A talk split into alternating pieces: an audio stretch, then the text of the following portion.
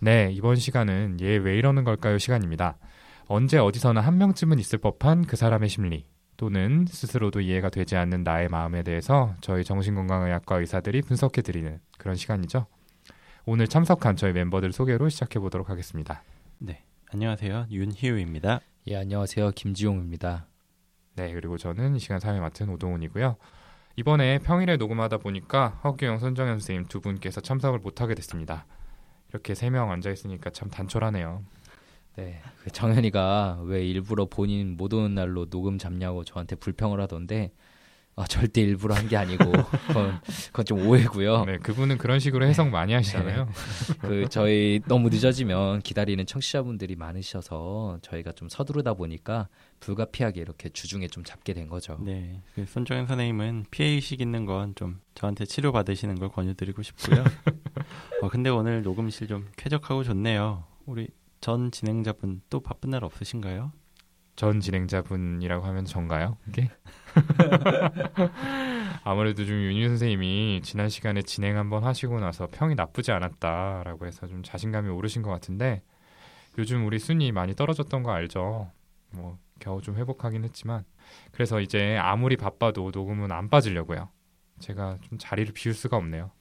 걱정이 돼가지고 아, quality 위해서는 제가 계속 나와야겠어요. 네, 마음이 좀 급하신가 보네요. 뭐 평이 나쁜 정도가 아니고 그대로 읽어보면 오동훈 선생님의 부재를 잘 못 느끼겠는디요. 라고 하시면서 조금은 더 존재감을 키우셔야겠어요. 그리고 혹시 청취자분들 오해하실까봐 사실을 전달드리면 순위는 휴가 기간 동안에 저희가 업로드를 skip하고 그러면서 좀 낮아졌었고 녹음하고 있는 오늘은 다시 회복이 된 걸 확인했습니다. 방금 말하신 그 평, 그 팟빵의 리플 말씀하시는 거죠? 네, 맞아요. 그 호평 윤유 선생님 본인이 쓰신 거라고 거의 저희는 결론 내렸는데 지금 말투랑도 지금 굉장히 비슷한 것 같거든요. 오동훈 선생님 역시 돌아오시자마자 이렇게 모함을 바로 하시는데 제가 사실을 들었는데요. 그 후기 희우가 쓴 거 아니래요. 희, 희우 와이프께서 쓰신 거라고. 네. 사실을 말씀드리면 제 와이프는 팟빵 가입을 안 했습니다. 네. 끝까지 본인의 네. 어떤 능력을 또 부각시키시는데 잡담 그만하고 예 오동훈 선생님 이제 좀 진행을 해주시죠. 네. 아무튼 뭐 오늘 세 명이지만 각자 분량이 늘어난 것에 만족하면서 방송 시작해 보도록 하겠습니다. 오늘은 어떤 사연이 준비되어 있을지 사회자보다는 사연 요정이 더 잘 어울리는 남자죠. 저희 윤희우 선생님께 소개 부탁드릴게요. 네, 굳이 그렇게 언급하는 거 보니까 좀 위협적이었나 보네요. 네, 그래도 오동훈 선생님 밥줄 끊을 마음은 없으니까 너무 걱정하시지 말고요. 아무튼 읽어보도록 하겠습니다. 제가 계속 지는 느낌이네요. 이거.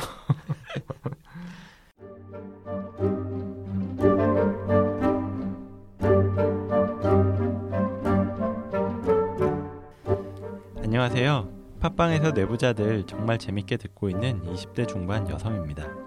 얼마 전에 알게 돼서 시간 될 때마다 듣고 있는데 알기 쉽게 풀어서 설명해 주셔서 이해가 쏙쏙 돼요. 좋은 방송 감사합니다. 네, 저희가 더 감사드리고요. 고민을 많이 하다가 저도 한번 사연을 보내봐요.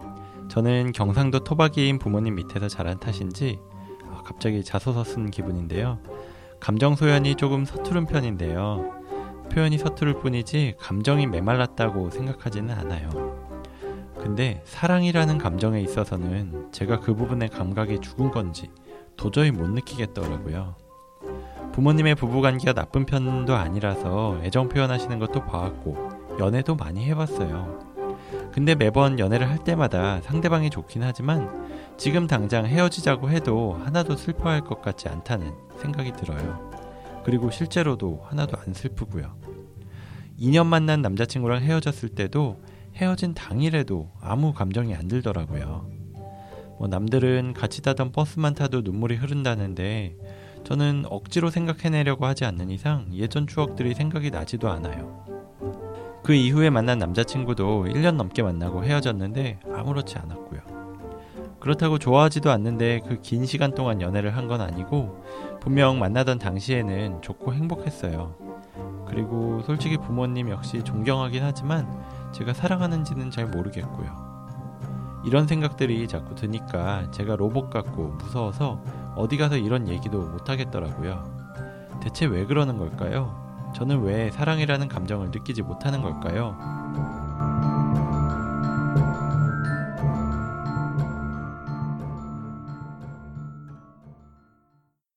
네, 사연 잘 들어봤습니다. 역시 저희 윤유 선생님이 사연 읽는 거 정도는 아주 잘하시네요. 아주 제 옷을 입은 것 같은 다시 원래 위치로 돌아가셔서 네, 아무튼 사연 잘 들어봤고요. 그 연애할 때마다 사랑의 감정을 느끼지 못하는 것 같아서 고민이라는 분의 사연을 들어봤습니다. 다들 사연 듣고 어떤 생각이 좀 드셨어요? 저는 이럴 수도 있나 하는 생각이 제일 먼저 들었어요. 특히 뭐 헤어지고 나서 전혀 슬프지 않았다라는 대목에서요. 보통은 뭐 연애가 끝나고 나면 떠난 사람의 빈자리를 보면서 상실감을 느끼고 그러는데 뭐 그 사람과의 있었던 일들이 떠오르기도 하고 의도치 않게 그 사람 근황을 듣게 되기도 하잖아요. 그러다 보면 뭐 외롭고 슬픈 마음이 드는 건 어찌 보면 당연할 것 같은데 뭐 저도 그랬었던 것 같고요. 오동훈 선생님은 어떠셨나요? 네, 왜 굳이 저를 지목해서 물어보시는지는 모르겠지만 저도 관계가 끝났을 때는 굉장히 힘들고 괴로웠죠. 다만 그 만났던 사람마다 그 정도의 차이가 있을 거라는 생각은 좀 들어요. 그러니까 상대방과 나눈 감정의 깊이가 그다지 깊지 않다면 당연히 여운도 얼마 가지 않겠죠. 또 이별의 징후가 일찌감치 나타난 경우에는 마음의 준비를 할 시간이 있을 테니까 막상 헤어지게 돼도 별로 충격을 받지 않을 수도 있겠고요. 하지만 이분 같은 경우에는 연애마다 매번 그랬다고 하니까 뭐 그런 케이스는 아닐 것 같아요. 뭐 그럴 수도 있고 어쩌면 이 본인의 감정을 알아차리고 구분하는 능력이 좀 무딘 분일 수도 있겠다 이런 생각도 들었었어요.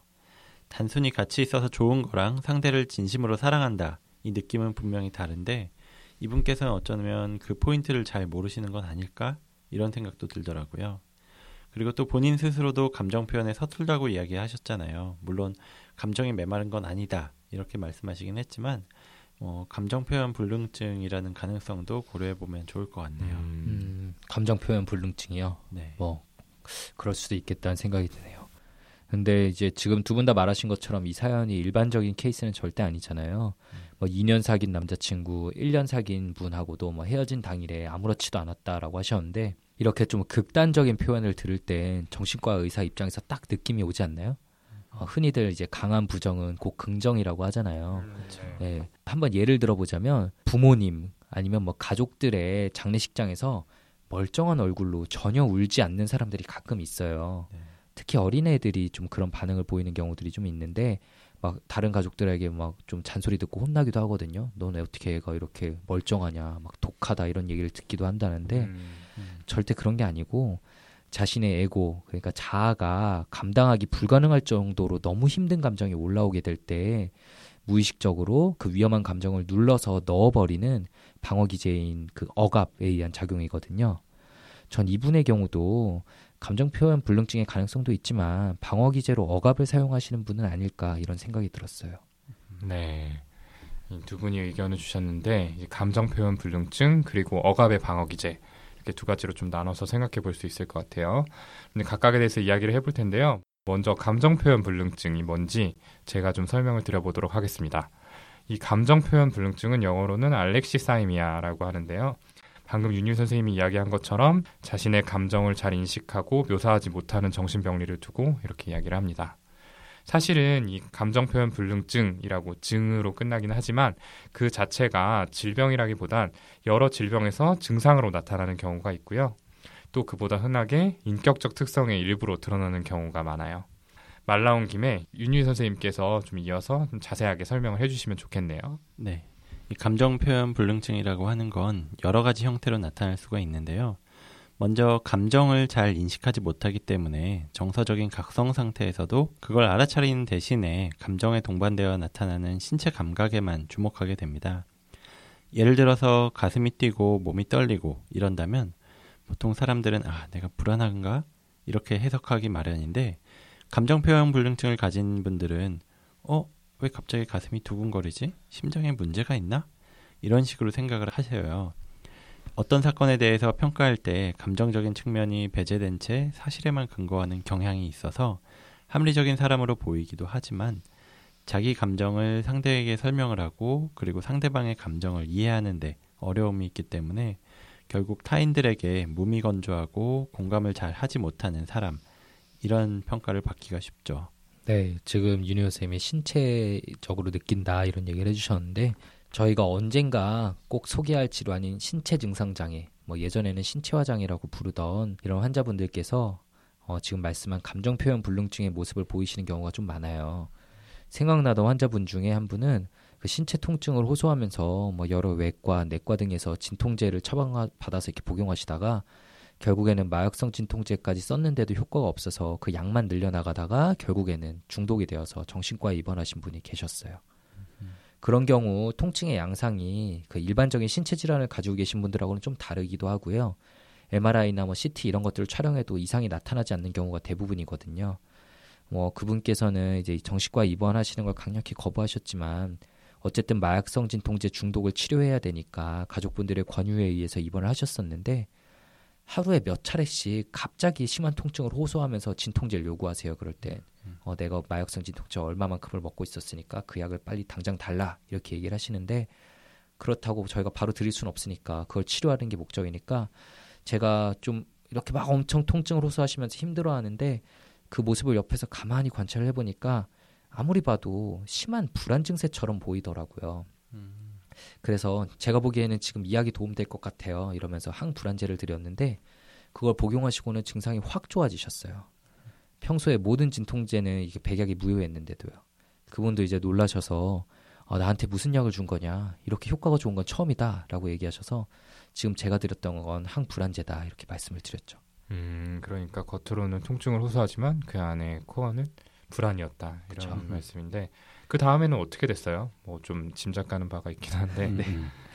뭐 당연히 다 정신과 의사라면 짐작을 하시겠지만 난리가 났었죠. 이제 엄청나게 화를 내시고, 음. 네, 나한테 속였다. 나는 아파하는데 환자를 속이고 정신과 약을 먹였다 이러면서 굉장한 화를 내셨는데 음, 네. 어떤 약이든 본인의 심한 통증을 해결하는 게 우선이지 않겠냐. 지금 실제로 효과가 있지 않으셨냐. 그리고 실제 통증이 있을 때도 불안이 동반되면은 통증을 훨씬 더 크게 느낀다. 지금은 그 통증도 고쳐야겠지만 그 더 통증을 심하게 만드는 불안을 줄이는 약이 우선인 것 같다. 등 여러 설명을 드렸는데 어, 그것도 완전 배약이 무효했어요. 뭐 정말 많이 혼났었고 결국 한 달 정도 지나시면서 어느 정도 증상이 호전되신 후에는 저한테 뭐 고마웠다 이런 말씀을 해주시고 기분 좋게 헤어지긴 했는데 치료 과정 중에는 정말 많이 힘들었던 기억이 나네요. 뭐 자세한 설명은 다음에 저희가 신체 증상 장애에 대해서 한번 이야기할 때 더 자세히 말하겠지만 이렇게 감정 표현 불능증을 가지신 분들은 자신의 감정을 인정하지 않으시려 하거든요, 절대로. 네, 맞아요. 네, 그렇죠. 그러니까 환자분들께서 흔히들 하시는 말씀이 있잖아요. 뭐 다른 과 의사분들께서는 내 몸은 내가 제일 잘 알아요. 뭐 이런 식의 음. 이야기를 진료실에서 가끔 들으실 텐데 저희 정신과에서는 내 마음, 내 감정은 내가 제일 잘한다. 이렇게 이야기를 하시는 거죠. 그러니까 이렇게 지금 나타나는 신체적 증상이 실은 안쪽에 어떤 감정 해소되지 않은 감정 때문에 이렇게 증상으로 나타날 수 있다라고 말씀을 드려도 그거를 받아들이시지 못하는 건데요. 사실은 이게 본인이 제일 잘 안다라고 생각을 하시지만 그렇지는 않아요. 그러니까 이 청취자분들 중에서도 자신의 감정을 들여다보려고 평소에도 노력하시는 분들은 아마 잘 알고 계실 거예요. 스스로의 감정을 좀 알아채지 못하고 지낼 때가 생각보다는 많죠. 네. 아무래도 뭐 감정 표현 불능증의 가장 대표적인 예인 신체 화 장애 환자를 봤던 경험 얘기하다 보니까 얘기가 좀 음. 옆으로 샜는데요. 이 신체 화 장애에 대해서는 다음에 언제 자세히 이야기를 해보도록 하죠. 그리고 원래 이야기로 돌아와서 감정 표현 불능증의 특징에 대해서 계속 말씀을 드려보면 그분들의 경우에는 상상력이 좀 제한이 돼서 어떤 대상에 대해서 환상을 품는 경우가 드물다고 해요. 우리 일상생활에서 환상이 가장 잘 드러나는 곳이 꿈인데요. 이전 방송에서도 설명드렸듯이 꿈은 무의식적인 환상이나 소망, 과거의 기억, 뭐 낮 시간 동안에 경험한 일, 이런 것들이 한데 뒤섞여서 좀 혼란스럽고 비논리적인 이야기의 형태로 나타나는 게 일반적이에요. 근데 이 감정 표현 불능증을 가진 분들은 여기에 환상이라는 요소가 빠져버리기 때문에 꿈의 소재가 굉장히 현실적이고 어떤 논리적인 구조를 갖는다. 이런 특징이 있어요. 뭐 가게에 가서 무슨 과자를 산다. 그리고 돈을 얼마를 냈다. 그리고 뭐를 먹었다. 이런 식으로 아주 현실적이고 구체적인 모습을 보인다고 하죠. 네. 그런데 감정 표현 불능증이라고 해서 사실 감정을 전혀 느끼지 못하거나 아예 표현하지 못한다. 이거는 아니에요. 사실 감정을 세분화하지 못하는 것도 감정 표현 불능증에 속하거든요. 이를테면은 뭐 좋다, 나쁘다, 행복하다, 행복하지 않다라는 식으로 감정에 대해서 이분법적으로 묘사하는 경우를 좀 예로 들 수가 있겠죠. 사실 이런 분들은 앞서 말한 것처럼 감정에 휩쓸리지 않는 어떤 합리적인 사람으로 보일 수도 있기 때문에 현실에 잘 적응해서 지내는 경우가 많아요. 연구에 따르면은 이 alexithymia를 가진 사람들이 전체 인구의 10%에 달한다라고 하니까 생각보다는 주위에 굉장히 흔할 수도 있는 거죠. 10%나 된대요? 네. 제가 찾은 reference에는 10% 이렇게 어, 굉장히 되어 있더라고요. 어, 네, 되게 놀랍네요. 그리고 이분들 경우에는 겉에선 잘 드러나지 않을 수 있지만 면담을 해보면 어떤 사실에 대해서 이야기를 할 때 감정적인 요소는 빼버리고 단조로운 디테일에 대해서만 얘기를 하고 어떤 뭐 직관력, 공감 능력이 결여되어 있다는 느낌을 받기 때문에 이렇게 저희가 구분을 할 수 있어요. 이런 분들 중에서 일부는 스스로의 문제에 대해서 좀 자각을 하고 본인 스스로를 로봇 같다고 표현을 하시기도 하시더라고요. 네, 그러고 보니까 사연자분께서 메일에서 스스로를 로봇 같다는 생각이 들어서 무섭다 이런 얘기를 하셨잖아요. 네.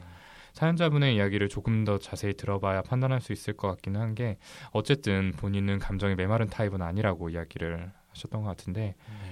정말 감정 표현 불능증이라고 할 수 있을 정도로 감정을 느끼지 못하는 수준인지 아니면은 단지 사랑이라는 감정에 대해서만 그런 건지 이거는 조금 더 이야기를 들어봐야 음. 판단할 수 있을 것 같아요. 사실 어떻게 생각하면은 그냥 아직 사랑을 해보지 못한 건 아닌가 이렇게 음. 좀 생각이 드는 부분도 있거든요. 네, 아, 저도 그런 생각을 했었는데 왜냐하면 이 사랑이라는 감정은 좀 복잡하잖아요. 한마디로 정의하기가 쉽지 않은 여러 가지 감정이 뒤섞인 거기 때문이죠. 다들 잘 알고 계시겠죠?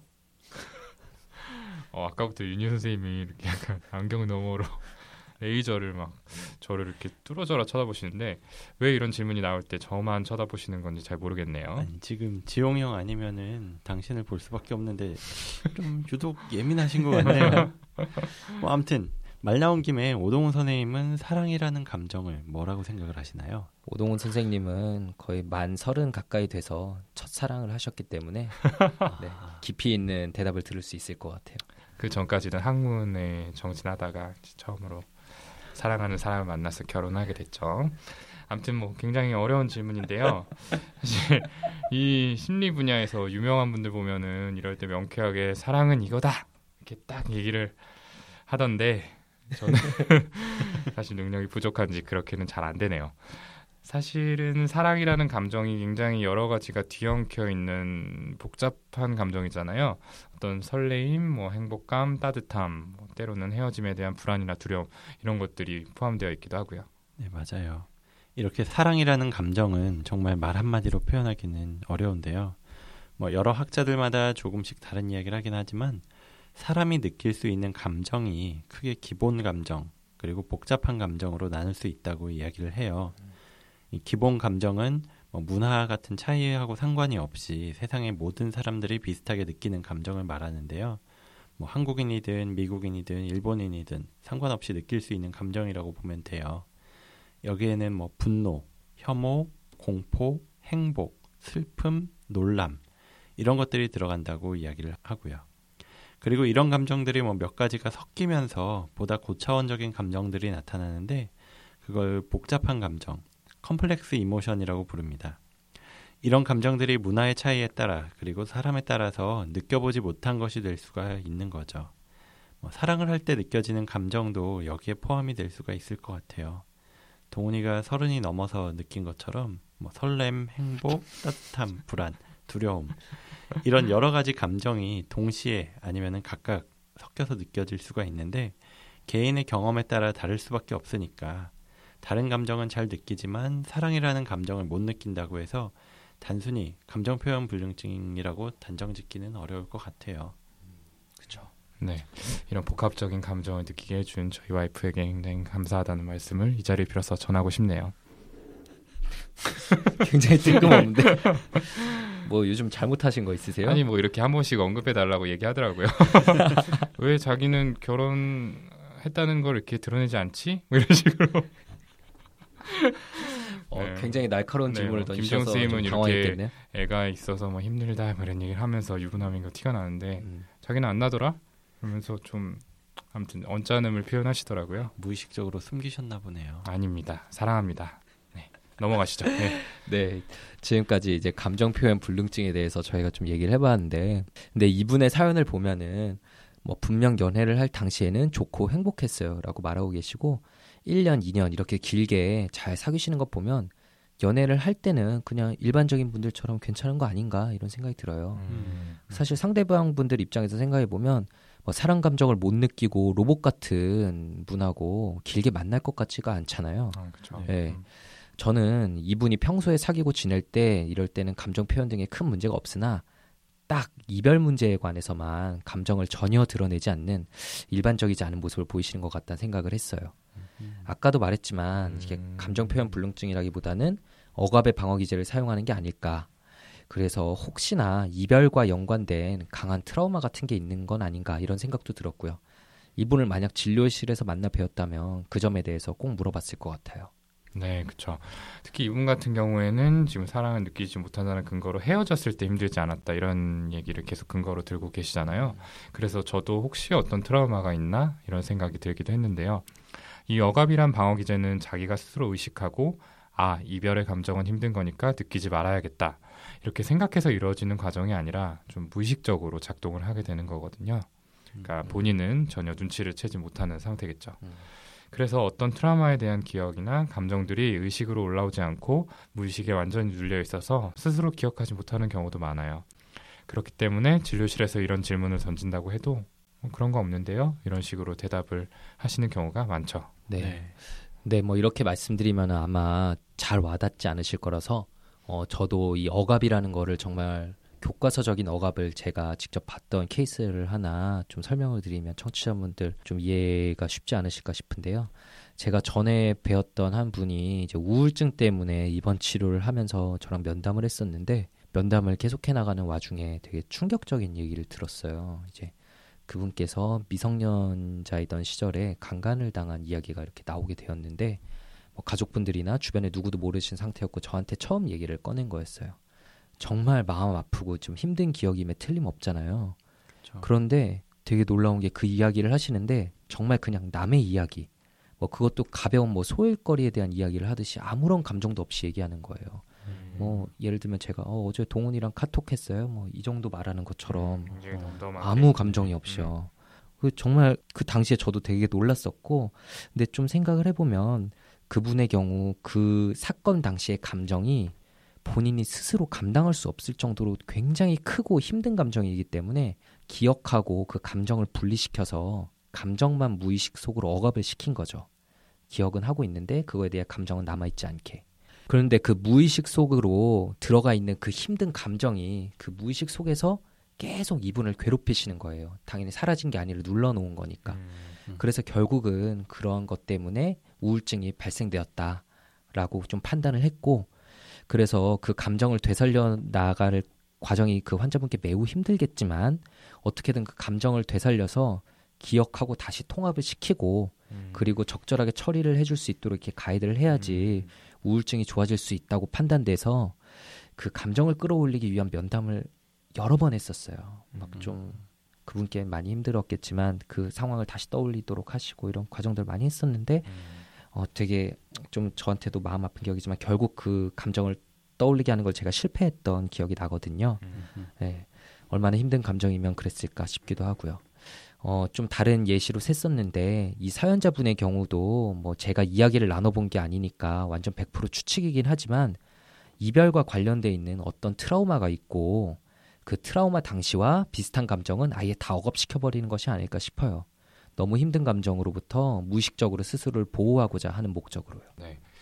여기서 근데 청취자분들이 좀 헷갈리실 수 있다는 생각이 드는 게 지금 방금 김종훈 선생님이 말한 이별과 관련된 어떤 트라우마라는 건 꼭 연애를 하다 헤어지는 그런 종류의 이별을 의미하는 건 아니거든요. 네, 맞아요. 네, 아마 그런 이별이었다면은 이제 사연자분께서도 언급을 해 주셨을 것 같아요.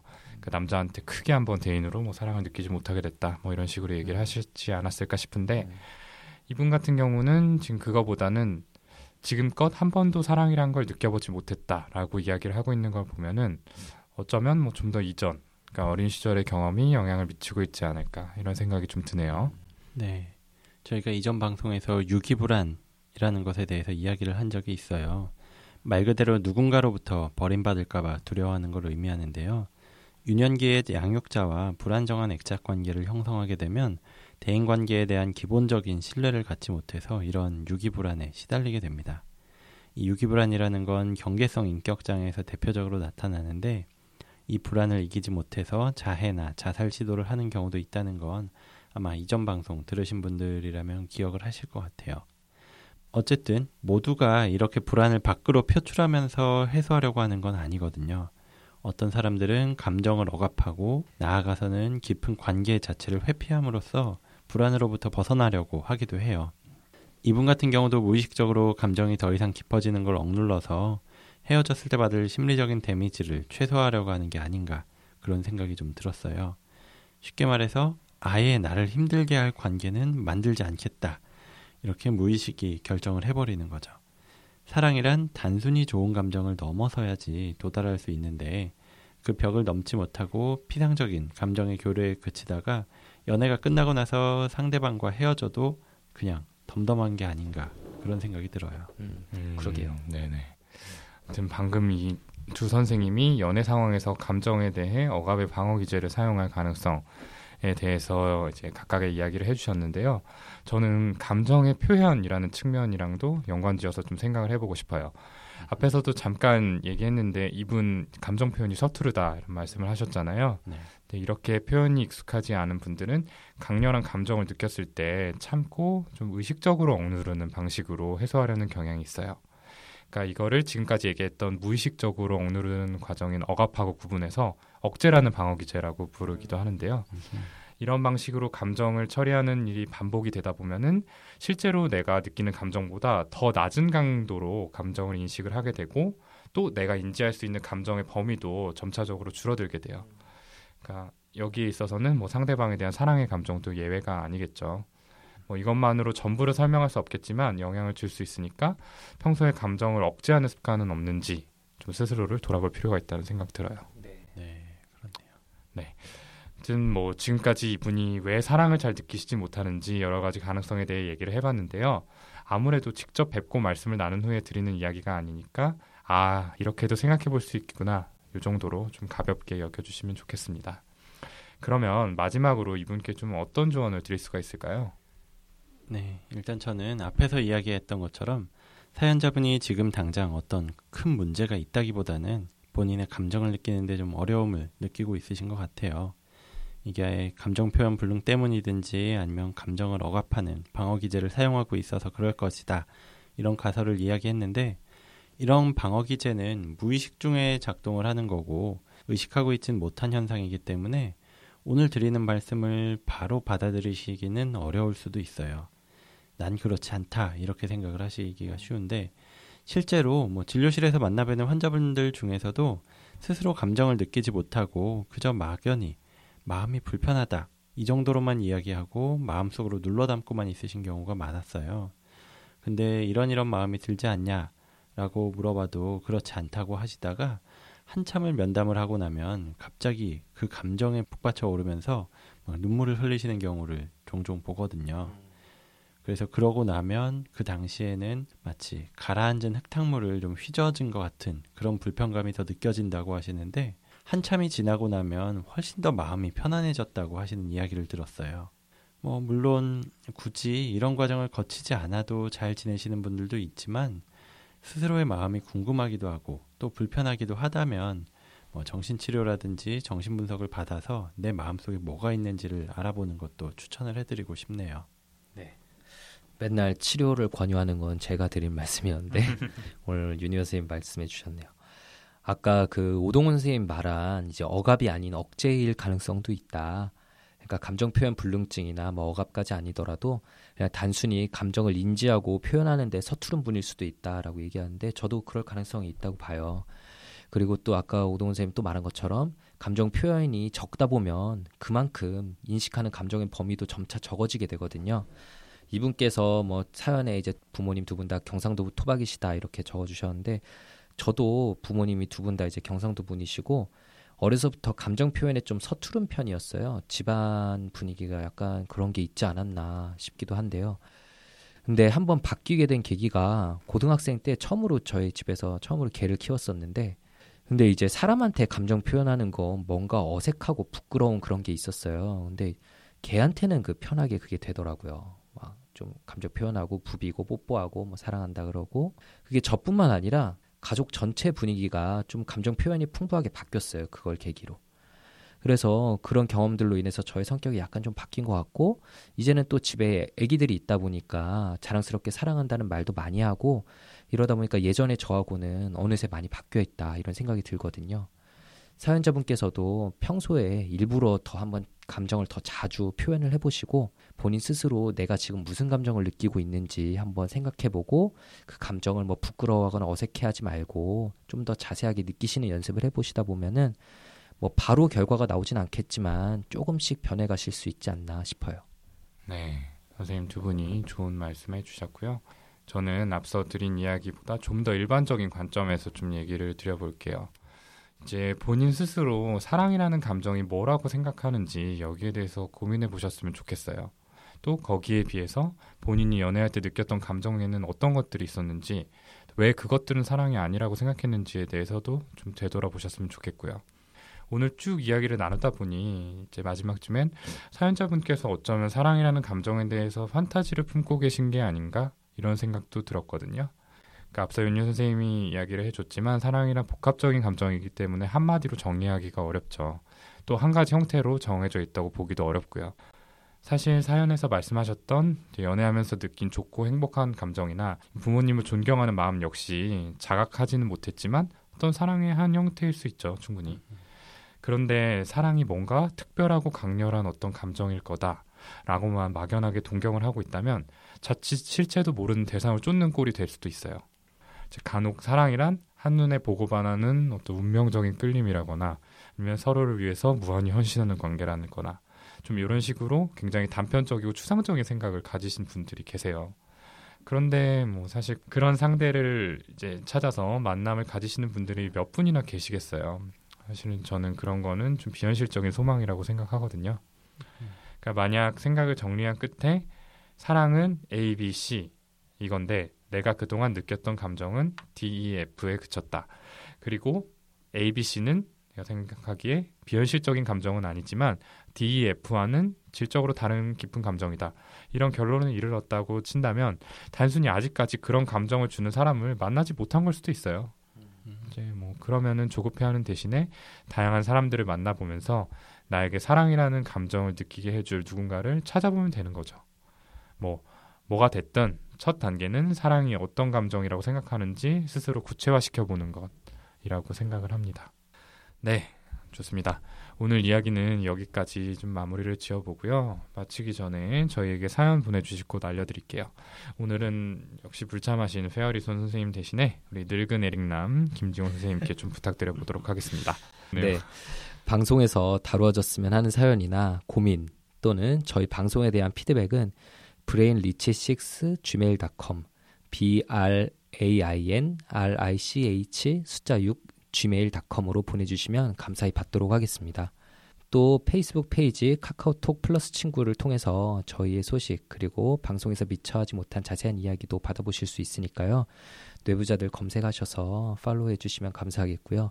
어, 그리고 휘겔리 다올리에서 제공하는 10억 first 오일과 헤이즐넛 수제 비누 세트를 오늘의 사연 채택자분께 전달해 드릴 건데요. 어, 선물 받을 주소지를 물어보는 메일에 답해 주시면 감사하겠습니다. 음, 드디어 이제 선물이 나가는 거군요. 네. 좋습니다. 그러면 15화 얘왜 이러는 걸까요 시간 이걸로 마치고요.